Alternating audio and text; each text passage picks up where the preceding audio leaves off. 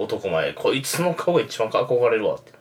まあ、はいあの背丈とかファッション全部ライフスタイルひっくるめて全てうんや役も入ってあまあまあ役は基本的うにん、役役者やったらうん、この役がかっこよかったからとかああやねんかうんうん野球選手とかもそうやけどうんもうどこファンってよく言うやんうんうんうんで俺広島ファンなんやけどうんうんでも別に広島カープが好きっていうかその好きな選手が多いっていうかああなる尾ほどね形とか前田とか新井とかがその世代が好きうんうん感じやねんかうんうん俳優もこの芝居が良かったなとかはある決めけどもこの個人がかっこええなってのはないんだうん顔だけとかそんな、うんえ全部含めてやろあ別にどっちでもいいよむずいな中井貴一かなあししてあれやろあのやっぱミキプルーンの愛あへの愛があ のたぬきとカッパ のあれよね的にイメージ JC がそうねそうミキいやでもこれはもうえーあの別にネタ 半分ネタみたいに聞こえるけど、俺中井貴一大好きであそうなんやかっこいいんだよななんかでもあの俳優の中井貴一俺あんま知らんねほんまんぴっちり横分け離れか兄さんやろうんミキプルーンの時の中井貴一 じゃね最近のミキプルーンの CM さすごいらしいな、なんか俺もちょっとだけ見たけど、うんなんかもうう宇宙飛行士になって知らんわですごいねんってマジでそれは知らんわ見てみミキプルーン宇宙行くの何それ多分もう宇宙食狙ってんじ ゃんあじゃあ宇宙で栽培してんじじゃゃんあじゃあでもなでっこかいのれな嫁となう、んむちゃくちゃその話いつもすんねんけど、うんうんミキプルーンどないしてもまずいね んな食ったことあるないあのー、むちゃくちゃまずいよ物は物はこうネバーっとしてんのを瓶でこう触ったことはあんねんかさ触るもとういうなかもうもうなお酢じゃそうなんやラズベリーみたいな感じじゃないんやう煮詰めたお酢みたいな感じなうんもうなんかあのブルーベリーのお酢みたいなあーなんかめたったちゃまずいタールぐらい煮込んでやるやろうんあれなんなんそもそもなんで買ったんそんなんえじゃあじゃあこれはその俺おばちゃん子やんかうんあーあんた俺食べとき健康にああなるほどなおばちゃんに結構言われたらまあそうなそうんかミキプルーンをすごいなんかそのヨーグルトにかけてうん食べさされんねんけどクソうままくずいねえ な酸っぱ酸っぱいねあの半端じゃない酸っぱさ、うんうんいやこれ腐ってませんみたいな、まあだってもともとブルーベリーって酸っぱいものをさらに煮詰めてるわけやからうねん、むちゃくちゃまずいで、うんあれななんなんあれで匂いがもう酸っぱいもんな、んあれはミキプルーンですわあ何あれ あれだから要は誰が好きなのあんな多分おおばちゃん多分なロシア人とかは好きやねああロシア人酸っぱいもん大好きやねんか確かにヨーグルトとかめっちゃ食うイメーあジのピクルルスとかなああ俺もピクルス大好きなんやけど、うん俺ピクルスめっちゃ好きなんやけど俺ほんまピクルス好きなんやなって思ったんが、うん高校高二十歳ぐらいかなうん二十歳ぐらいの時にたまたまその部屋にあの小学校のうん卒業アルバムじゃなくて、うんなんかこう文集みたいあなああるある卒業将来の文集夢とそうそうそかうなんかこうそうそうそう思い出とか書いてでままあす作文が一人それあって、うんでそのなんかその自分の将来の夢とかうんうんうんあって、好きな食べ物にうんピクルスって書いてあったから、 うんそ俺相当好きやななるほどねピクルスほんで好きなあの番組にうん「ごっつええ感じ」って書いてあって、うん好きな漫画っていう「スラムダンクって書いてあったけど、うん俺「スラムダンク読んだことないねんうん ちょっとめっちゃ嘘ついてよそる行きのやちょっとみんなによく思われたいそれで言ったらあのよ幼稚園の時やからこれ俺多分誰かに言うの初めて別にそんな言えへんような話じゃないけどな、幼稚園の時からその幼稚園のその卒業言ったら一言ずつみんなああ将来の夢とか、うんでも先生が書くやんこえ幼稚園児なんて子供うん知りかけへんし、で俺兄貴が言ったら6つ上ぐらいやから小学校やろ俺がで言ったらお兄ちゃんがもうちょっとエロスに目覚めてたらうんだから例えばジャンプでも追いエかけロスに目覚めたジャンプでも あれやん競争みたいなイエスイエスキリストみたいな言い方やけ目覚めよどこれがエロスだみたいな言 いエロ方やスっけてど元はキリスト用語やでえそうなの確かそうやったはず、へーうん、あなんで話変わるけどえ戻るけどその目覚めが早かったわけよお兄ちゃんたちが、うんだから俺はその性的興奮じゃないけどもそれなんで幼稚園ぐらいの時から 女の人の裸は好きやってんかテレビに映るのでも何でもそうやけど多分おそらくもう俺もう過去の過去の記憶やだけどうっすら覚えてんねん女の人の裸やとかおっぱいや思ってうん多分子供やから無意識に「まあおっぱいなんやろうけど」思っうた わらおっぱいでも俺この欲望で選んだ理由もちゃんと覚えてんやけど、うんしょうがない夢のとこに私はもともと忍者は憧れてんか忍者忍者かっこいい忍びって、かっこやな、うん、でもないけどねそんうなの、んせやねでも忍者だけやったらまだ可愛らしいやん忍者になって消える術を使うって書いてあってんかへえいやでも消える術書いた理由は俺てか言った理由はちゃんともうおっぱい見たさっていうのは俺覚えてんねんか子供ながらに消える術使ったらおっぱい見放題やんって俺は幼稚園児ではそういうのもすでに思ってた目覚め早いやろあの忍忍者でさ、うんで出てきたけどさうん忍者ってさもう言うたらいいたんかいいひんかったんか分からへんやん、うんうんうんうんで服部半蔵とかうんうん服部半蔵っていうのが一番有名やのに一番分からへんねんなえあのー、あれなんだっけ地図作った人とがか松尾芭蕉ああ先生先生まあまああ松尾芭蕉と同じ一説か説があるあなけどなそれはななんで松尾芭蕉がそう言われてるかっつうとあいつはその全国津々浦々回ったのに、ん早すぎじゃねああそうそうそううん移動だから速度まあ、忍者なんじゃねえみたいな、うん忍者なんじゃねってめっちゃ言い踏んでるけどなでもあのー、多分それはあのー、生きてきたそのまあ当時50年って言われてるやんか、うん人生50年、うん60年やと無理なんやってうんうんな言ったら今で言うおじいちゃんやもんねまあ、服部半蔵って服部半蔵っていうその団体やった説みたいなのもあるし、はあでまああのという大あのえっと1代目服部半蔵2代目服部半蔵みたいああにるかもしれんな受け受け継がれていくみたいな襲名みたいな感じでもうあんねんけど、うまあその忍者っていたやろうけど、んまあ定かじゃないのよ、うんうんうんただその暗部やしうんうんうん隠密行動そうそうスパイとか暗殺とかそんなのをやってた人は絶対いたねいたけどそれが果たしてい俺らが思ってる忍者みたいな感じなんかどうかは分からへんうんうんうんだから手裏剣とか巻き菱とかうんそんなんはまあ使っ残ってんだようんうんうんただそれが別に忍者じゃなくてもうんうん使ってたかもしれんしで忍者ってなんかそのまあい巻物書物っていうのあるらしいんやうんうんあのまあよくナルトとかで言うさうんカトンスイトうんうンんドトンとか技のためのキーアイテムみたいになってるけどなそうそうそうそうそれのまあ言うたら、うんあの伝承伝承本みたいなのがまああるらしいねんよ、うんその巻物が、うんそれなあの現代に訳したら、うんむちゃくちゃおもろいねんけど、うんなんかそのカトンうんカトンを教えるみたいなんで、うんカトンとはみたいな、だからその火を起こしてうん相手の気をうん紛らわせてうん逃げるみたいなあ そうなんことが書いてあんねんて火の起こし方じゃないんやそうそうそうそうへえそういうことじゃないねんうんうんうんで水遁、まあ、相手に悟られないように、まあ、竹の筒うんうで、んあの水に潜うんっわかるわかてる息を吸ってひあの、まあ、息を潜めろみたいな、うんと書いたんねんうて、んうんでドトンなんてもうひどくてうんなんか土をあの掘って隠れろみたいだからあの要はファンタジーというか漫画とか映画の世界であるその巻物見て火バーン出る土バーン起こるじゃなないそんなんじゃなくて、うんもうなんかあとドトンドトンが一番おもろかったけど、うん穴を掘ってなんかそのあのわからないようにこう藁をとかをして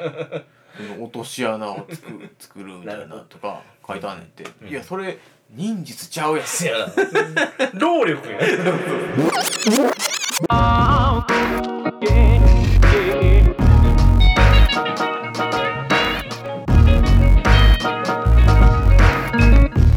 That's done, digging, digging, digging. はい、えー、雑談ディギング、えー、第3回、あっかんです。ジョッペです。よろしくお願いします。お願いします。えっ、と、この前、今は清志郎さんの話ですね。うん。まあ、俺、次やろうかなって思って、はい。またまたこれ、今日の話は、題名は、赤いですね。赤い、あの、カイジの作者が書いてるやつやね。いや、違います。すいま赤木やな。せん。うんあの、そわそわしないです。それでいいそわそわじゃなくて、ざわざわな。あざわざわか、ざわざわ。そわそわしたざわざわっのてアニアニメバージョンざわざわって言っちゃってたからな。せやな。そわそわやったら、ただの落ち着きない人やからな。お前たちは何度その言葉が入ってきたまあその大事な話はまた今度する。圧倒的なやりみたいな。動的、悪魔的。焼き色ゲーだ。まあそれじゃあない。の、糸会じゃん。カイジのラジオも一回、いつかしましょう。くそーであのそのカイジさんは日本一のクソ人間を描いてあるかそらやな。主人公やけど、クソやからなク。ソやな。あん、クソ、ま、クソあんだけ漫画のでね、クソ主人公は、まあ珍しい。まあ、情には熱いけど、そうそうあのただそれだ け。そうそう、人間性は広いからな。まあ、だ第一話昔、ああいう人多かったよな。 多分うん。あの、まあまあベンツの、ベンツのエンブレム追ってるからな。だそうやな。で、何ちゃらさんにバレんねそん。うやなあの、いずっと、ずっと最後までな、世話、面倒見てくれるしやな、あの人な。そうそうそうそう。めっちゃい い人。まあ、とりあえず、はいだいぶお願い脱し線ますしたよね。そうやな。えー、まあ、赤い電気、まあ、赤い、えープロフェッショナル株式会社、うん、これの話をしましょうっていう。まあ、まずね、はここ、やっぱ俺、ヒップホップ好きで、えーまあ、俺も、俺も持ってる機材、赤い何個かあるんやけど、まあ、MPC っていうのがやっぱ一番出てくるのよ。うんうんうんうんうんやっぱヒップホップだけじゃないねんけど、うんうんまあ、サンプリング機材って言ったら、もう MPC、赤いの MPC って誰誰でも言う。うんうん。この MPC の話はまた今度、ちょっとじっくりしようかなっていう。 で、これ、はい赤い、どういう会社っていう話をしたいなと思って。うんこれ、まず、もうむっちゃ古いのよ。うんえー、1946年創立。 900もう80年近く前。な70年。戦後じゃない、うん、多分。うん。うん、すごいね。で、えっとね、当時は、えーお父さんがやってやってたよな。うん。今、そのその社長。で、16年に赤井三郎っていうその息子が、まあ、えっ、と、引き継ぐのよ。うん。うん、で、えっと、あお父さん、なんか養子みたいやな。うん、あ三郎いはつ。の息子じゃないんだ。この時代多いやんか、そういう。うんうんうん。その、でスガスタミンとかね。そうそうそうそう。で、名目上社長依頼されるみたいなのな。で、うんあの、赤いプレス工場っていうのをお父さんやったはって。うん。これ、でも、まあ自分、三郎は、あの、自宅の裏庭に小屋を建てて、うでんそこであの作業場として、あの、ラジオとか、そういうのが好きやったから、うん。その、そういう電気部品とか、あのそういうの、ソケットとか作ってて、でうーん。で主に小型モーターを作ってたみたいで、うんまあ、当時そんなんな作るのっていうのもまあまあ言ったら町町工場みたいななちっちゃいな、もうちっちゃい、その、なんていうの、下請けじゃないけどそも。うそううんうんまあ大阪とか行ったらそういうのいまだにあるわけやんか、うんうんそういう感じだったらしい大阪のああいう工場ってのは世界的に見てすごいらしいからね。技術でが。今今と違ってさもうこのモーター作るっていうだけですごいのよやっぱそこに未来がすごくあってうんうんそので電気で駆動してモーターで何を回すっていうその未来がすごい広がるわけやんうんうんうん。うん、だからその、言ったらその先駆けの時代、うんまあそのその後に、当時はテープが主流やったからさ、ああ、録音のね音楽、ううんん、音楽録音。うんでテープレコーダーを開発することになる。でこれをオープンリーデッキって言って、カセットテープとはまだ、もうなのそれは。これ違う。あの、映画の、昔の古い映画の丸いテープあるやん。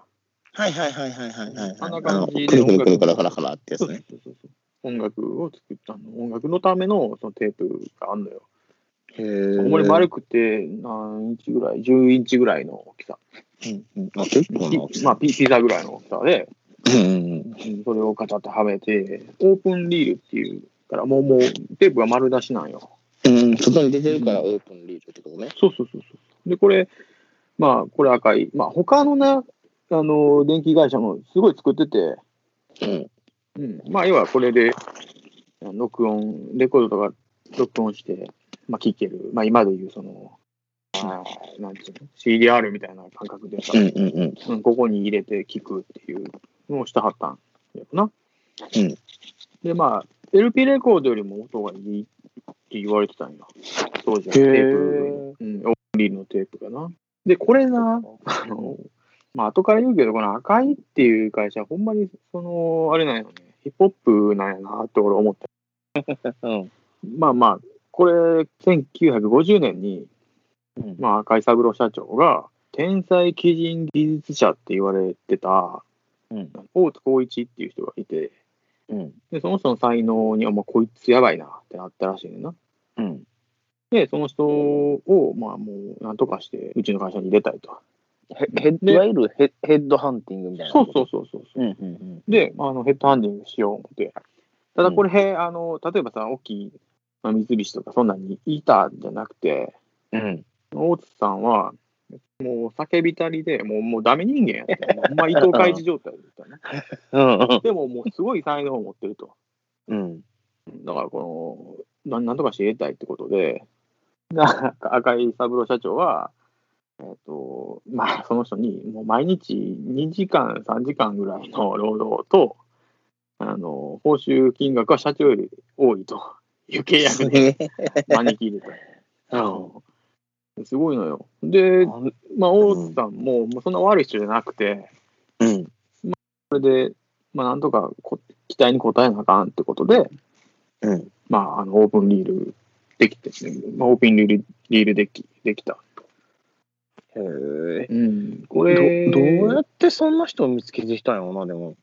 や、もう有名やったんやろな、多分ああ、その界隈ではね。そうそうそうそう。やっぱり、うんそういう当時の技術者っていうのが全然いいんかったと思うから、ああ、はあ、やっぱりうんうんそれでもやっぱ、なんかな、落語とかでもやっぱりそういう話多くて、うん。すごい才能あるけど、やっぱり難があるっていうか、そういう人が多い。まあ、ピカソとかもそんな感じの人でしょ。ああ、そうか。今、今で言う、あの、何だっけ、あのー、ジミンちゃんとかね、サバン。んササバン症候群ってやつなんかえ、何それ聞いたことな。なあい。のジジミー大西とかもそうやねんけど、ああ、まあ、その痛いちょっと才能あ痛るがあかるけど、障害とか、ちょっと発達とか持って、雰囲気やけど、何かにすごい長けてるとか。 ヤギの餌100円って書いてあって、ヤギに100円あげるような人やで。なかなか。そういう才能っていうのがわからんまあまあ、とりあえず赤い。でう、んえーオープンリールデッキ、それを、まあ、大津さんが、まあ、頑張って作って、まあうん、売れたんですそれがほんまに。その時に、もう給料日本一の会社にまで発展して、へうんボーナスも日本一みたいな、言って、すごくなって。で、まあ、普通に、今でもさ、そういうの多いけど、うんまあ、テープレコーダーめっちゃ打ったから、あのーアナログ式のテープレコーダーのアフターサービスを充実充実させるために、そういう学校を作るんだよあ、そういう技術者を作るためのってな。ことそう。赤いサービススクールっていうのを作って、まあ、言うたら NSC とかお笑いで言うね、そういう養成学校みたいなの作って、若手社員を世界各地に派遣するっていう、すごいことをしてはんねんか。で、まあ、あの、えーっと、1960年代売り上げ、えー営業利益率が約20%、うんう海外輸出80%とか、っていうような電気、まあ言うたら、そういう機材がの、まあ、会社やな、うんうんうんグローバルな、うんグローバル会社。うんうん、技技術学技術学科あれだよなあの京都でいう科学技術専門学校みたいなねあの、いやあかほら会、社例えばココピー機とかでもさ、うんあの修理する人たちのそういう学校っていうか、そういう要請するとこがあったりするのよ。うんうんうんうん、そういう感じやな。だからテープレコーダーに特化した、まあ、修理とか、うんそういうのをこう勉強するところを作らはったっていうことやな。でそこ卒業したら、やっぱりいろいろ赤いだけじゃなくても、ああははは他のとこねそうそうそうそう、いっぱいあるから。っていうぐらい、その当時はそのテープしかなかったから、録音するっていうものが。うんだし、その、テープが流行ったってことやな。俺ら、俺らがさ、俺らの時代で、その、M、MD とか CDR が流行ったわけや。うんうんうんうん今はストリーミングでみんなで聞いたり、YouTube まがあせうんなんとでもいいま全くなかった時代やから。うんだって俺らも一応ギリテープ世代よねそうやで、だからテープ、テープ俺のはすごいテープ好きやで。うん、最後のじゃないけど、あの、俺、ちょっと一瞬バンドじゃないけども、やった時、その時の録音、まだ二テ十ープや歳ったよね。ぐらいのテープだったな。うんうん、テープやったで、俺もうん最初やった時。テープでミックスとか作ってたし。まあ、それは後で話すけど。うんうんで、えっと、まあ、えー1973年に赤社長死んじゃうねんか。うん。うん。もう結構若かった。50何歳とかちゃうかな。うん。あ、だいぶ若いな。で、それ、その当時は、あのービデオデッキがこう出てて、うん。でその生産を頑張ってやってたんよ、開発してて。うん。うんまあ、例えばほら、あのーまあ、パナソニックとかソニーとか、そんなのが作ったのかな、高性能なものを。でそれに追いつこう、追いつこうと思って、赤い、赤いもそこ目指してやってたんやけど、これ、なんか失敗したんよ。 で、まあ、あの、断面で、あの、国内生産にこだわって、っていうのがこう結構原因で、 まあ、いいもん。ああ、その部品だ、なんだをね。うん。そう。で、前のほら、テクニックスの話と一緒で、いいもん作ろうと思って、やっぱお金高いし、うんうんうんううん。ん。それの、その、なんつうの、大量生産もできんやんか。うんうんうん。うん。で、まあ、失敗した。え、えしかもなんか、あの、円高ドル安やったから、ああ、そうかこ。ん、国際的な競争には負けたから、うんうん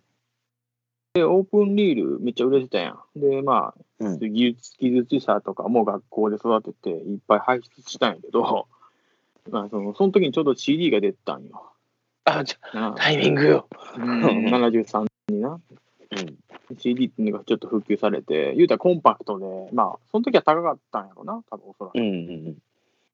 だけどまあもうこう CD の未来を見ちゃうと、このテープってなんだよって話やんか。まあ、やな。音は、音はさ、やっぱ、ダンスミュージックとか、なこだわってテープ使う使うの方がいいんだよっつって使ってたやろうけど、うんうん。 CD の方が、そんな、もう音気にしてない人はさ、もう全そう然や。な。うんまあまあていうか、音はいいな CD も。うん、そのだから、なんちゅうの、あのー味のある良さじゃなくて、安定感はあるよな、CD の。そうそうそうそう。うんでまあ、用途がもう、もう、ずば抜けて、もう、機能性が違うやんか。せやな。うんだから今、今はなんちゅうの、昔の一眼レフで写真撮るのと、俺が持ってるようなデジタル一眼で撮るのとまたちゃうもんな。うん昔のやつの方が。そうそうあの、だから昔の撮った方が、もやんとした、こう、なんちゅうの、味のある写真を撮れるやん、やっぱ。うんだから、まあ、か多分カセットテープデッキとかも作ってたんやと思うよ。赤うんうんい、うんうんそんなんもう全部パーやん。全部言うたら俺らあそうやなの時代、並行してた、してたけど、うんうん。まあ、その CDR がなかったから、あれ CD をテープに取ってただけやんか。うんうんうんうんうん。だし、そういう使い方はされてたやろうけど、これオープンリールに結構こだわってた部分があって、もちろんカセットテープも作ってたやろうけどさ、うん。あの、ほら、やっぱそこに人材を送ってって感じやんか。 でも、それ全部無駄やん。うん。 CD が流行っちゃうと。 せやな、俺もなんかと。は技術なんでそがう違なうから。そんなアナログなってなるもんな。そうそうそう。カセットテープとかも多分デッデッキって多分そんな仕とかをするようなほど複雑じゃなかったんやと思うねんか。もう潰れたら、もう出ましょうみたいなうんうん感じだったのな、おそらく。あの、オープンフィールはクソ高いから。あ、そうなんや。クソ高いよ、これ。その赤いのはじ初めてのオープンリールデッキ GX265 ってやつやな。うんこれうん、ほんと、ギリギリなんですけど、誰のオー前プン、オオープンリールのこれテープ2つつけて、これ、ほんとギリギリなんですけど、誰の前か分からんか13万9000円。そうそれ、やっと分かったわ。 13め万っちゃ9000円とか。ああ、こんな感じか。今、今画像出してんけど、見るからに高そうやな。まあ、すごい、まあ、今は簡単に録音できるけどさ、それできるから。まあ、そんで、まあ、そういうのも全部パンあるわけやんか。学校とか作ってもな。学校も潰れるわけやん、やっぱり。そやな。うんうん。で、オーディオ機器、まあ、あの、まあ、市場が、まあ、すごいちっちゃくなって、。うんまあ、テープとか CD の、あのカセットテープと CD の普及で、まあ、オープンリールいりませんってなるやん。まあまあ、そらそうなってくるの。そうそう。ほんで、まあ、行き詰まって、経営に。うん。で、1982年に希望退職者を200名募集して、うん。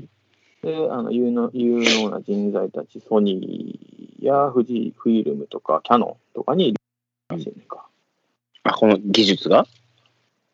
で、じゃじゃ技技技術者たちを。あはははは。うん。だから、まあ、よもう要は、あのまあ、雇用したってくれっていうことやな。あははまは。あうちでやめはるしま、あそっちでお願いします。いや、それ多分それ金引いてんやと思うで、企うん業が。うんうんうんソニーと か、ソニーさんじゃあ、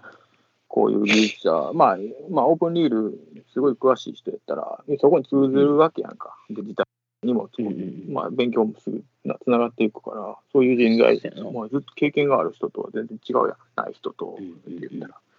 で、そのソニーとか、富士フィルムとかに、キャノンとかに、送り込んだりとかして、まあ、自分たちの、こう、会社を、あの、維持しようと思ったわけやな。うんうんうんうん、だけど、まあ、結局無理やって、うんうんまあ、だから三井信号がメインバンクやったらしいのよ。うんでみ三菱銀行自体がもう、なんか経営負担みたいになって、あ、そうなんや。うん、それも含めて、もう自分とこもあかんかったから、うん。民事再生法あの支援して倒産した。うんうん、82年に規模退職退退退職者を募ってやって、で、2000年に、まあ、えー倒産したんやけど、うんあ、もう倒産しちゃったんや。うん、2000年にな。うん。で、えっと、10この82年退職者、まあ、200人ぐらい放出、まあ、言うたら手放してさ、うんまあ、人件費もかからへんし、このメンバー、ちっちゃいめ、ちっちゃい会社やっていこうってなって、で、まあ、2000年倒産するまでに、うんうん、18年間あるわけやんか。うんうんうんうん、この期間にやあの NPC とかがを作ってはんねんけど、うん84年に新ブランド赤いプロフェッショナルっていう名前にして、うん俺らと同い年、同い年やな。そうやなうん。赤い電気から赤いプロフェッショナルっていうものもうあの、あれな、ローマ字で書くって。はい。だからもう海外に向けてっていうのがあったのかな。そうやろうんな。あ、創立者は森岡森岡和夫さんらしいわ。うん、っていう人で、ヒルウッド創創創業者、ヒルウッドっていう会社の人らしい。もともともとはね。で、あのあなんかその後にその、まあ、その森岡社長で、アナログシンセサイザーやマルチトラックレコーダーを作ったって。まあ、マルチトラックレコーダーっていうのは MTR って言って、もう言うたら、さっき言ってたそのオープンリールのうんテープじゃなく、その MTR って機材の中にフロッピーとか入れて、そこで記憶させるっていう。うんうんで、録音していって、そのフロッピーに記憶するみたいな感じのやつな。うんまあ、今だに使ってる人とかもいんねんけど、うんまあ、そういうのを作って、まあ、売って。で、あーあうん今まあ、要は、画像画像見たら分かったわなんとなく言ってること。まあ、今でいう家庭用、まあ、音楽機材やねんな。うんうんまあ、シンセサイザーとか、うんうん MPR とか。で、えー、1985年、うんえー EMS 社、あのエエレエレクトロ、えわ、うん、わからん。 読めませんけど、まあ、活躍してた、 はいえーリリベット・コッカレルっていううん人と、あのまあ、協力して、あのサンプラーを作るんですよ、初めて。うん僕たちが、僕が今、ね、使っとるやつの、この、あれですわ。もう、あ のゲルマン、ゲルマンじゃないわ。間違った ゲルマン はドイツ人やホホモ・サピエンスみたいなやつを作るんですよ。あ のもうバイオニアを作るなんんですでよ。なんでドイツ人出てきたえっと、これが、この、まあ、赤井が初めて作ったサンプラー、12ビットの、えーサンプラーで、S612 やな。うん。まあ、サンプラー、サンプラーってわかるなんとなくサンプラーと中野じゃない で。サンプラーっていうのは、みんなそのう、んあの、ちょっと、まあややこしいとは思うけど、サンプラーっていうのは、言うたら、その、録音を、言うたら、疑似、疑似、疑似じゃないな、あの、ボタンとかで鳴らしたい時に鳴らすっていう。 MPC とはまた違う NPC とはまたちょっと違うね。あそうなんや NPC もサンプラーなんやけど、うんサンプラーの中でも、そのササンプラーのみっていうと、もう録音して、それをボボタンとか押して流すっていう。で、それにシーケンサーっていうのがあって、でそのシーケンサーを、とサンプラーが合体したんが、あの、うん NPC やねんか。ははははははで、さらにその、言ったら音楽を作成するのに、えっと、最最適にするために、そのパッドボタンをにして、こうちょっと叩きやすいようにする。ちょっとでかいでかいようにしてなそうそうそうそう。あとの、今より音楽を作りやすいようにする。ガンガン MPG じゃねえけど。うんでこれ今画像見てたけどさ確かに違うね全然うん、だから最初のサンプラーでもうビデオデッキみたいなやつやね。あそうなんやうん、ちっちゃい、もう白黒の、なんかビビット荒いな、みたいな液晶しかなくて。へーうん、でだから昔のサンプラーって、うんまあ、こもう今説明しようと思ったけどサンプラー MPC 昔のやつってあのもう、うんえっと波形ってあるやんお音の波形うんうんうんうんあ今っのても心電図みたいなやつねうそうそうそう今うんうん今はもうほらパソコンのソフトでさうんまあ録音したやつが波形黒くこう波形波で出てうん音音がもうもう言うたらそこにあの波形として出るやんかうんでその、まあ、大体ここ音なってないなとか、ここちょっと割れてそうやなとかわかるけど、あ昔そののサン振り振り幅でそうそうそうそう、うん昔のサンプラーは、そもそもそういうそういうの見れへんから、音を全部いちいち聞聞かなあかんね、うんうんうんうんんうん。だから、えっと、スタートポイントとかエンドポイントとか、例えば、ドーって音やったら、うん録音した時に最初にちょっと空白がを録音したりするやん。無はいはいはい音を録音してしまったりとかして、そこ切り取らへん、切り取らへんかったら押した時に、なんか押してもタイミングずれるみたいな。うんうんだうんからうんそのそういうよ波形余白みたいなんだね波形やったらさ、こう触れてない、触れてないとこう切ったらええだけやんか。うんうんうんだけどもうこれ、最初のサンプラーとかっていうのは、そういうのがないから、いちいち押して聞いて、あこの辺かなって言って、うんはあはあ で、だ押いしぶたすぐなる、うん、押したらすぐなるとこまでこうも自分で持っていかなあかんっていう作業をしなあかんっていう。うんこれが、まあ、サンプラーの最初の感じやな。で、これで、まあ、S612 っていうビデオデッキみたいなのができたんや。で、そこに、まあ、シーケーサーとか、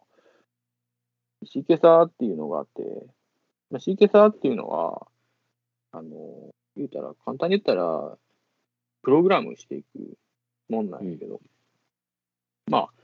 えーっと音楽データを自動演奏機能を、まあ、ループとかさして、あ はいはいはいはい記憶さしたやつが記憶さしたそのタイミングでうん鳴るっていう、鳴らすっていう、まあ、ループさしたりとかしてな。っていう機材が神経差。うん。だからこれがないと、あのサンプラーも昔のそのサンプラー S612 とかだけじゃ音楽作れへんのよ。うんうんうんうんうんまあそれで、まあ、サンプラー作るだけでもすごいけどさ、その当時にな。で、えっと、それでさ、えっと、1986年に、うん俺がめっちゃ好きな人がこう、いて、えーリンエレクトロニカ社、倒産後のロジャー・リーンを顧問として迎え、NPC60 を開発したんやて。で、これ、もう倒産したんですかって話なんやけど、このこの人もな、自分の会社で、あのロジャー・リーンっていう名前の人なんやけどな、まあリン、リンドラムっていうのを作って売れたんよ、すごい。リンドラうん。リズムマシンやな。ム。うん。リンドラムピンとこうへんけど。だから、あのあれやん。えっと、ドラムマシンや、要は。もう、もう音がは入っいてはいはいはいはい。うんうんうん。あ、元からね。てて、うん音が入ってて、ボタン押したら、うんうん。なるっていう。これうん、パなんか見たけど、パッドやったんよ、それも。今の MPC のパッドと似たような感じだって、うん。でパッドとかのそういう技術っていうのは、このロジャリンの方から取ってんねんな。うん。で、サンプラーとしての、その、海洋とかは、赤いが、うん、やってんねんけど、結構、でもこれもう、うん大気本願えぐいな、みたいな。その、 ね、外国の人に任してるわけやろまあ、きょあの共同して作ってはいるけど、うん。そもそもの S612 っていうは初めてのサンプラーも、デビッド・カッコレルっていう人をんと一緒に作ってるから、 うん。それで、まあ、作ったものと、ロジャー・リーンがうんそういう、言ったらドラムマシンとかに長けてたから、その、うんまあ、それをこう、あの融合させたら、なあすごいものできんちゃうかと思ったんやろうけど、うんうん二つともそのヘッドハンティングしてきてる感じ。うん。自社ではないな。そうそうそう。でその辺がヒップホップやなーって。サンプリングにちょっと似てるとこがあるなと思って。確かに。で、ロジャー・リンが、まあ、あの、NPC60 っていうのを、まあ、作ったんよね。で昔の、まあ、NPC。NPC って何の略か知ってるパシーン。マシーンがいっちゃん最初に出てくることってあんまないと思うね。ミュージック、うんうんうんうんプレイ。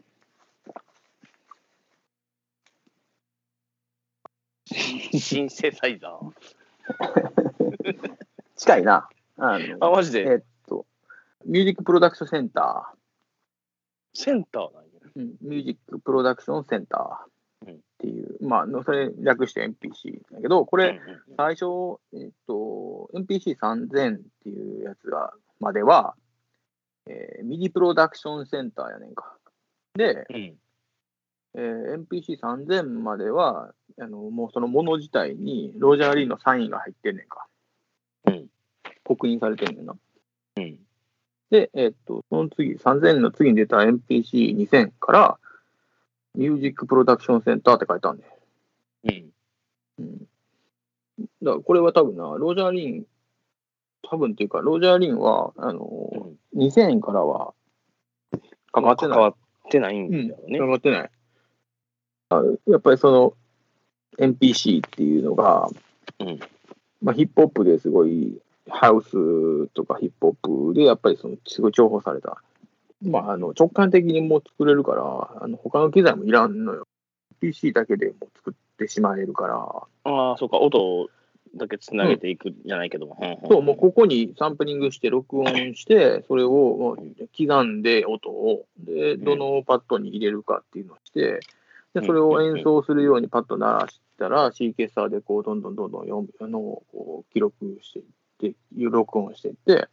うんでそれをループさせたら、もうそれヒップホップできるやんか。うんうんうんううんん。まあ、NPC の話はまた今今度しようかなって思うけど。まあ、このすごい奥が深いけど種類もいっぱいあるし、いまだに発売してるからな、このあのデジタルにはなってるけど。それでさ、赤いはまあ、 MPC とか作って、すごいその音楽機材にこだわってたんよ。うん。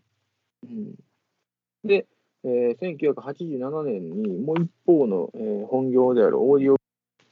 親会社が、えっと、三菱電機やったらしいねんだけど、あ、そうなんや。うん、へえ。まあ、A&D ブランドっていうのを設立したらしくて、まあ、A&D の A は赤い、D は三菱電機のオーディオブランドダイヤトーンから取ってるらしい。うーん。うん、アナログデジタルとか呼ばれてたみたいで。で赤井の得意分野やったアナログカセットデッキを中心に、うんまあ、そういうのを作っ A&D で作ってたんで。で、まあ、新規開発で CD プレイヤーとかうん作ったみたいやな。うんなんかそれがまあ、やっぱ技術的になんか性能が良くなくて、まあまあ、あんま売れへんかったって。確かに な。、カセットテープとかって俺らの時代、小学校の時とかあったやんか。あったな。うん、カセットデッキとか家に1台は絶対あったやん。あったあった。あの、直接 テレビから曲とギリギリ撮ってた世代じゃうんん。俺俺らの時代、ギリギリコンポの前の世代やもんな。せやな。うん、テープ、 えっと、CD しか聴けへんか、ラジカセみたいなのを使ってたもんな、俺ら小学校の時は。あったな。あの、うん横長のやつな。そうそうそれ、だってもう赤いなんて見たことなかったやん、俺らの時代。うん名前初めて聞いたもん。だからソニーとか、まあまあ、俺らやったらちょっともう新しかったんかもしれんけど、ソニーとか、パナソニックとか、アイアイアイワとか、まあ、あったね、愛は。すぐ潰れあんのあれ。の せやねただ、あの、他の皆さんからとだいぶ安いっていうね。うんおおやすみ、これ、ほんと、ギリギリなんですけど、っていう状態。まあ、持ってたわ、でまあ、うんまあ、CD プレイヤーとか、まあ、作ってたらしいけど、ん売れへんかって、えー1992年にオーディオ部門から撤退したらしい。すぐ撤退するんだよな、こ れ。で、99年。すぐやめる。うん。99年末、まあ経営負担。うんいや軽破綻。経営破綻。うん。で、まあ、その、まあ、赤い倒産後に、うんまあ、サンプリング音源っていうのも、 音音楽っていうのも、まあ、著作権の問題とかすごい厳しなって、うん。まあ、流行らんくなったんやな、要は。うんうん。うん。ややる人は少なくなった。そうそうそうそう。まあ、ほら、この前言った、その、まあ、あの、マリオをサンプリングしたとかさ、そう いう、もう勃発しまくったんよ、やっぱり。そういううんある種、まあ、サンプリングブームっていうものを作った会社やけど、うんうん。これは俺の意見やけど、すごい行き当たりばったりな会社で、うん。うん、なんかもう、じゃあ、あっこの社長、すごいもん作っとったけど、倒産したんや、って言って、でこっちにヘッドハンティングして、なんとか、ええもん作ろうぜ、っていうのを繰り返して、繰り返した結果、その、言うたら、えっ、と、まあ、普通の人たち、市民が望む機材は、もう、適当に作ってて、うんあんま売れへんようなものになっちゃって、そのあくまでもその音楽機材をこだわってやった結果、自分らが作ったサンプリングのサンプラーっていうものが、法的にあんまあかんものを生み出して 合法 な、非合法。て、うん、なんかすごいヒップホップやなって思う、うんあほんで NPC はまあまたするけど、まあ、NPC 一番わかりやすい人で言うと、いまだに NPC を使ってはる人はクレバやな。あ、そうなんや。うん、クレバとか、ノーバディーノーズのみ DJ ミッツうんうんとか、あと、まあ、あと分かりやすいの誰やろうな。ああ、最近やったらスタッツとか、スタンズスタッツ。えーっ、とな、星野源とかと一緒にやってる。あ、わからへんわ。うん。そっか。で、紅白で普通に NPC 叩いとったで。あ、そうなんや。うん。あの、その人はリアルに叩くんよ。演奏する、うん、タイプの人で。まあ、あ、ほんでさ、オープンリーグでって言うてたやん。うんうんうん。これ、一番わかりやすいやつは、YouTube でさ、まあ、オうんープンデッキ、奥田民生とか入れたら出てくるんだけど、うん。もう奥田民生さんが、あの、えっと、何やったっけな、YouTube チャンネルが、えっと、ラーメンカレースタジオやったか な。なんか、そんな名前だったと思う。でそれでオープンリールを使って、うん。アナログ機材で、まあ、アナログアナログのミキサーとオープンリールを使って録音してみようみたいなのやったはんねんか。へえ。うん、それめちゃくちゃ面白いし分かりやすい。まあ、要は、音を重ねていける。うんうんうんうん。うん。で、撮っていける。だからドラム最初録音したやつを入れて入れてあって、うん。でその上にギター弾いて、やつを録音しながらね。うん。だかドドラムら、か流しなが音をら重ねていくわけや。ドラムを鳴らし、鳴らしながら、同時で録音していくっていう、ギターをな。へでそのベースを次入れて、で、歌を入れて、みたいなのやった。オープンフィール、いやいやこ、これかなっていう画像が出てきたから、その、お父さんのやつ。それ、めっちゃ面白いよ。あれ DIY でアナログレコーディあ、ングそうしてそうみそうたみたいなやつ。そう。うんうんうーんえーラーメンカレースタジオじゃなかった。いや、今、あの、音なしで見てるから分からない。え、それあスタジオの名前うん、チャンネルね、 なんか、うん、スタジオ、自分ちのスタジオみたいうん。あ、な。うん。出てた。ラーメンカレーミュージックショッピングって書いてある。面白いな。これはなんか、奥田谷表が、あの、ショショップチャンネルみたいになんか、何あの、なんか、グラスを説明してはるのは、なんか、多分グラス作ったんかなオリジナルかなんかで。うん、なんか、自分ちの、自分ちのスタジオで、うん。いろいろあの YouTuber みたいなことしてはんねんけど、それすへごい面白い。ーうんそれ見てたら、すごいわかりやすいよ。あのへーもし、もし、オープンリールデッキって、なんかようイメージつかへんなって人いたら、それ見てくださ い。うんぜひぜひ。これが、その今もうほら、全部パソコン上でできてしまうから、うんうんうん。これ、このオープンリールデッキっていろんなメーカーさんが出してんねんけどさ、うんやっぱその、テープの音って、この前のレコードと一緒で、もう全然、なんていうの、こう、音が、なんかこう、ヒップホッ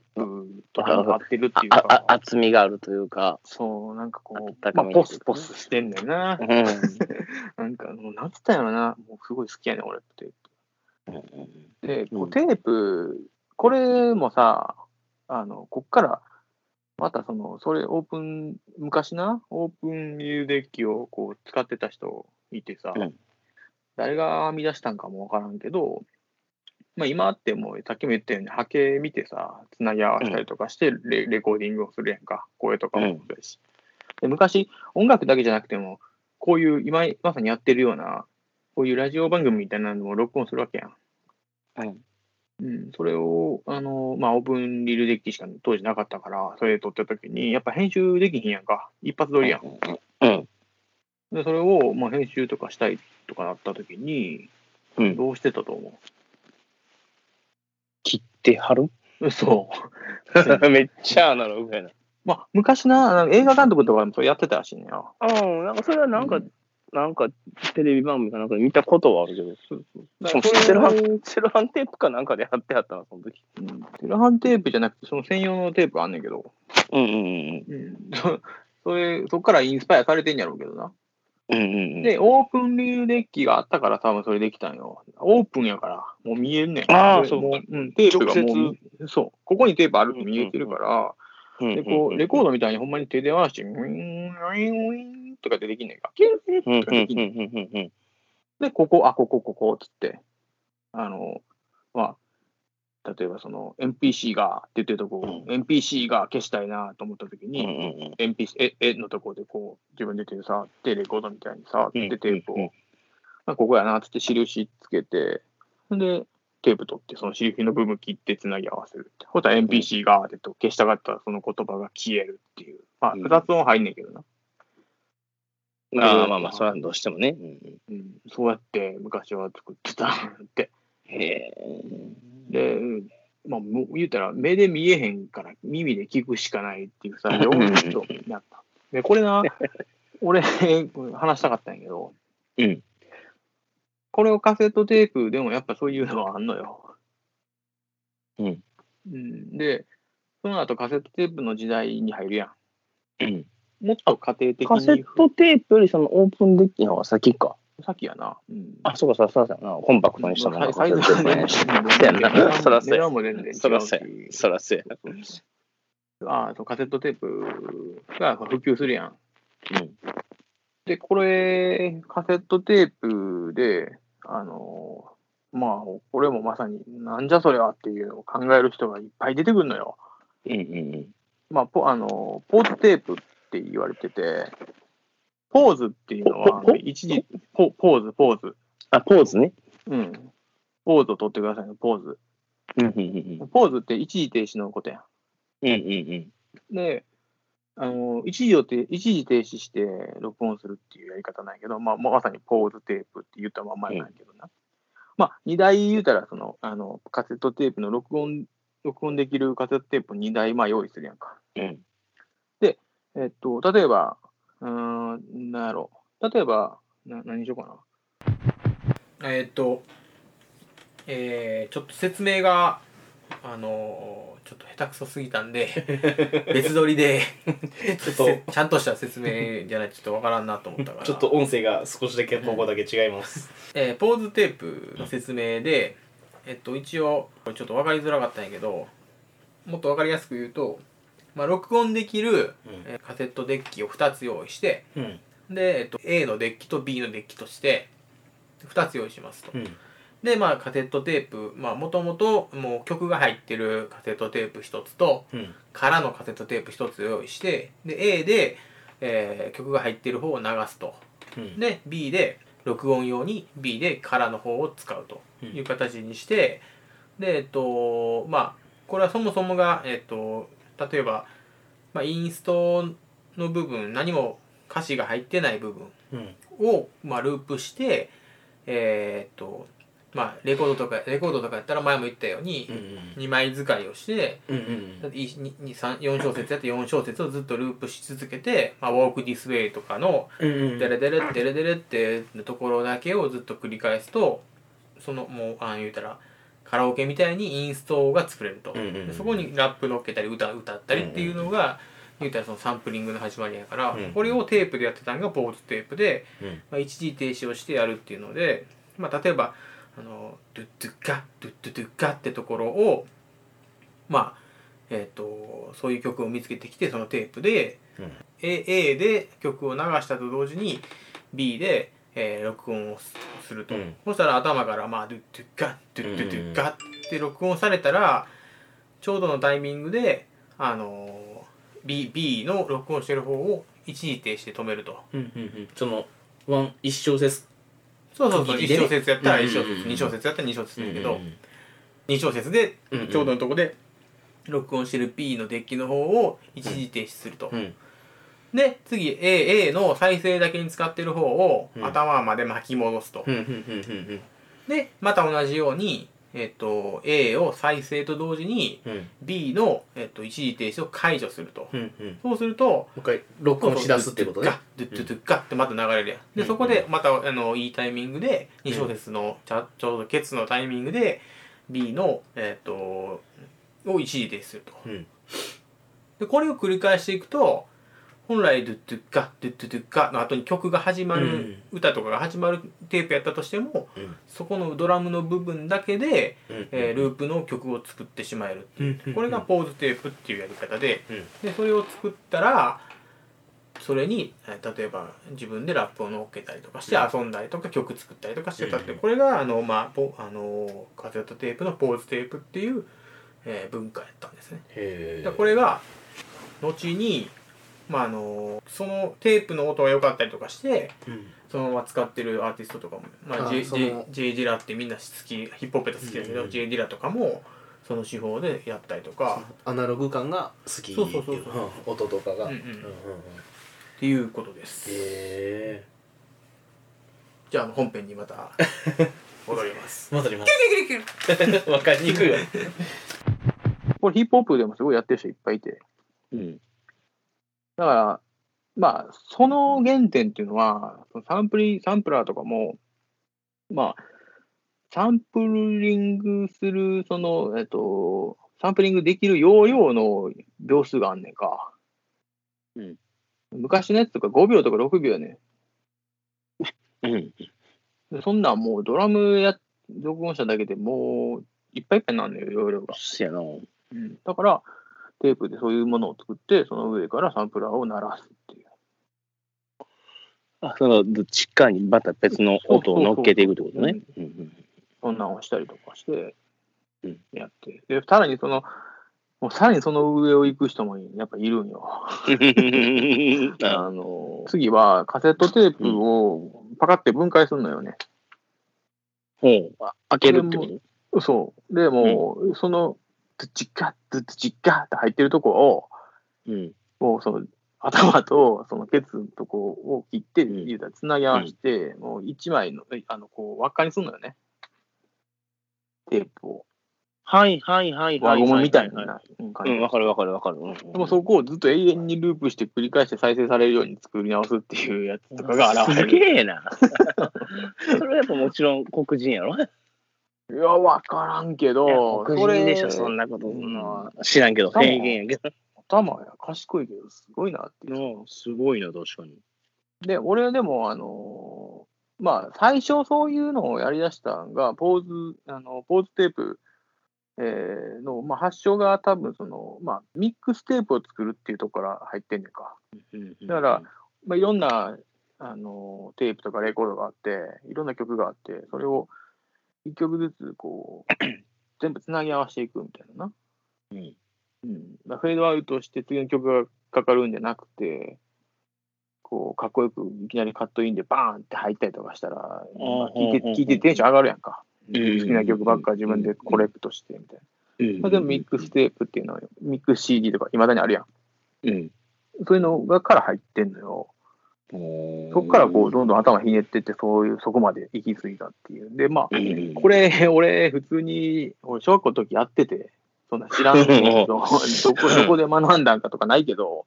うん。まあ、当時、なんか、あの、尾崎豊とか さ、あうのんスピッツとか、そんなん好きで、それを自分やってたんよね。で、CD、うん CD からテープに録音してたから、うんその自分の好きなとこだけと、とあのその好きなサビのこの部分だけとかをこうして、自分でリミックスパーみたいなの作ったりとかしてたんや。あいやでもわかるわかる。ややってはいいし、あ、でも MD の時にちょっとしたかな、曲切るぐらいあのー。そうそう、MD もな、うんうんうんあのそういうのややったりとかしてなんた。か曲切れるやつとかあったもんな。うん、だからその、まあ、思いつくことやねんな、結局。うんあの小学生、小学生の方が頭柔軟や し。うんあの小学生の時はさすがにやってへんかったな。もうちょっとあったような、ん中高生ぐらいからやな。まあ中学の時もな、もちろんそういう頭柔らかいから、そのそういう発想にうんなるのがすごい。それで、その最終そこまで突き詰めへんかったけど、俺もその便利なものがだって出るわけやんか。うんうんテープとか聞聞きすぎたら伸びたりとかするし、な MD とかやったらそんなんないから、まあ、MD な、あの MD っていう時代は何やったろうな。い 一瞬やったよな、音楽うん歴史の中でも。10年もなかったんちゃう、下手すり何やゃ。10ろ年な。 10年はあったかな、あ、どうなの並行して CD ウォークマンも出てたからな。うんうんうんうんただその CDR がなかったから、当時。だから CD、うんもうモノホンのその CD を入れて聴いてたから。うん。あ、そうそうそう。で CD、あのうん、 CD ウォークマンあるあるで、外に持って行って聞こう思ったら、チャリでこう言ったら、めっちゃ音飛ぶっていう。ああでも CDR も多分出てたんやけど、うんそのまあ、後にな。うん。でもやっぱ持ち運ぶときに、やっぱその、C C まあ、そもそも多分 CD ウォークマンって多分 CDR 対応してるやつ少なかったから、当時。あ、そうなんや。うん、だからそのモノホンの CD をうんうん入れなあかんかし。誰々の、その買った誰々の CD ってうな。ん、で結局 CD って結構デリケートやんかやっぱり、うんうんうん、だから結構まあそのせ専用のファイルとかにまあ入れて持ったはったんやろうけどさうんであと CD ウォークマンって、まあ、揺れたりとかしたら飛ぶから、うんうん。うんまあ、潰れはせんけどと飛んだりとかするし聞いててっていうかやんか。で MD はあんまそういうのないから、うんうんうん。 MD ウォークマン、ウォークマンの世代ではもうテープもあったけど、MD ウォークマン一応売れたんちゃううんあの何よりテープのウォークマンと違って曲の頭出しができたからね。ああ、俺ほんで二十歳、二十歳ぐらいやったと思うねんけど、うん MD ウォークマン潰れて、買いに行こう思って電気屋行ったらなんか、売ってなくて、ほうほうんいや、今はこれですよ、みたいな言われて、ちっちゃいちっちゃいのに、何これみたいな。えこれ MD 入りませんやん、みたいな。うで、これパソコンにつないでもう入れるんですよ、この本体に、みたいな言われて。うんうんパソコンありませんみたいな。で、なんか、ようわからないとこい、なんか行って、MD を買った覚えて、覚えてるわ。 せやな、二十歳ぐらいの時に出てたな、あのう、んえ MP3 か。そうそうそう、MP3 っていうのに、MP3 って言われてもさ、そんなもん、うんターミターミネーターの型番ですかみたいな感じやん か。えー、何それみたいな感じ で。そしたら、今日は、えっと、破壊の話したけど、はい。まあ、パンチラインで終わるんで。テープテープの。うん、テープの話。ねまあ、パンチラインの歌詞で終わるんで。今日はちそょうっですね。はい、うんよろしくお願いします。えーっと、まあ、僕、今まで、えー、クロマニオンズ、今はの京志郎ときて、まあ、音楽、ん言と、うんん、今まで日本の 清志郎のパンチラインは言ってないけど。ってないな。うんまあまあ、日本のロックスターと言われる人たちを、まあ、今後、僕、海外のアーティストも好きやし、言っていけたらと思ってるんですけども、今日パッと思い,、思いついたって言ったら失礼かな。あのー、ザ・イエロー・モンキーのジャムっていう曲で。。出たね。もう、もうそのジャム時点でもう、あっこやろってなっちゃってるけどね これ多分もう絶対、イエモン好きな人で、このワード聞いたら、ああ、あそこねってみんな言うんやろうけど、そうそうそうそう。あっこやろ、あの、うん、。テレビはつけたままでとかやろ めっちゃ最初やねあっこしかないよ な。めっちゃ最初やねいやいや、あれやで、俺の言ってんのは、切なさに酔いしれてんとこやで。 あ、そっちが。どこかもわからん。サビやしな、捨てがたいな、そこも な。うでもこうやって今改めて歌詞を全部見てるけど、んあのこの世界に真っ赤なジャムを塗って食べようとするやつがいるってここもすごいよね普通に。すごい、もうなあ、比喩やし、あもうこの、なんつうのかな、もうこの、革新やし、うんまあ、あとなんかあの、ああれな、あのーこの、あ、そっか、そっか、一緒 か。一緒、一緒のとこ言ってたな、俺今。で脳みそで再生してたら、あ、一緒やった。なんだっけ、違う違う違う、そこじゃなくて、あのーあ、過ちを犯す男の子、涙化粧の女の子、さかさたとえ世界が終わろうとも二人の愛は、あっていうのを、アダムとイブを多分その、ああれしー連想させて、その多分その、えーなるほどね。そういう、うん、せ世界の平和をこう言うっていう、まあ、そういう感じだと思うんだけど。うんうんいやそれじゃほんまにまあもう本命のパンチラインにまだいかへんけど、あ、の偉い発明家も凶悪な犯罪者もみんな昔子供だっていうのだいぶやばい よな。そうやな。もう、もういや、もう次や ん。そうやなパンチライン。まあ今日のパンチラインを言って、まあまあ、今日のラジオを終わらせていただきたいと思います。 やっぱテレビをつけたまま。いやいやいや、グッドナイトのとこですよ。いや、もうそんな違う曲でも山盛りあるから、そんな ちなみに、あの、日本で一番ベイビーって言ってるのは、あ の、あホテルれやや、スリルや し。ベイビーベイビーベイビーベイビーベイビーベイビーベイビーです から。いや、そんなんどうでもええねんか。じゃあ今日のパンチラインは、えっと、ザ・イエロー・モンキーのジャムからで、えー外国で飛行機が落ちました。ニュースキャスターは嬉しそうに乗客に日本人はいませんでした。いませんでした。いませんでした。長 いな。乗客に日本人はどっかでよかったんじゃないのいやいやいやい や、3回言わなあかんじゃん。まあ、そうベイビーから言わせてもらうと、まあ、いませんでした、一番言ってるのは吉井さんやな、多分な。そうやな。誰に言ってるのね日本でいませんでしたって一番言ってるのは、あのうんあの吉井か3回言うっていうのは、やっぱその、なんつうのこの、もう、もうなんなんつったんやろね。あれ、なんかこう、もう別に意味はあんまないと思うよ。うんうん。でもそういうふうにテレビからそういうふうに聞こえたんやろな。多分うんうん。とか、こう、頭の中で半数自と分いでう。。うん、で、その、考半数ってえいうのがる時間を与えるっていうか、リスナーに。うんうんうん外国飛行機落ちました。乗客に日本人はいませんでしたって。あそれだけ聞いてもさ、うんああ、はいはいって感じやけど、3回言うことによって、おん待てよ。日本人いいんか。だから平和なんみたいな。うん。うんうん。そこに行き着かすために3回言ったっていうな。そうそううんうちの永谷言ったってく れ。ほんまに。何回も、じゃあ、あれはね、あの、あれよ牛の半数と一緒なのよ。何回も噛み砕いてるのよ。うん噛み締めてるのよ、あの言まあ葉。その後、あれやしね、会いたくても3回言ってるからね。お前な。うん君に会いたくて、あもう君に会いたくてまで入れたらいや5回言ってえるっかとらね。ね、そうやな。えっとね、今、ちょっと俺も歌詞カードパッと開いてみてんけど、こんな夜は会いたくて、会いたくて、会いたくて、君に会いたくて、君に会いたくて、4回ですね。じゃあ5回言うてますね。うんうん言うてん俺今。 なめんなお前。全部歌詞覚えてるわ。 じゃないとテレビをつけたままいきなりできへんやろ。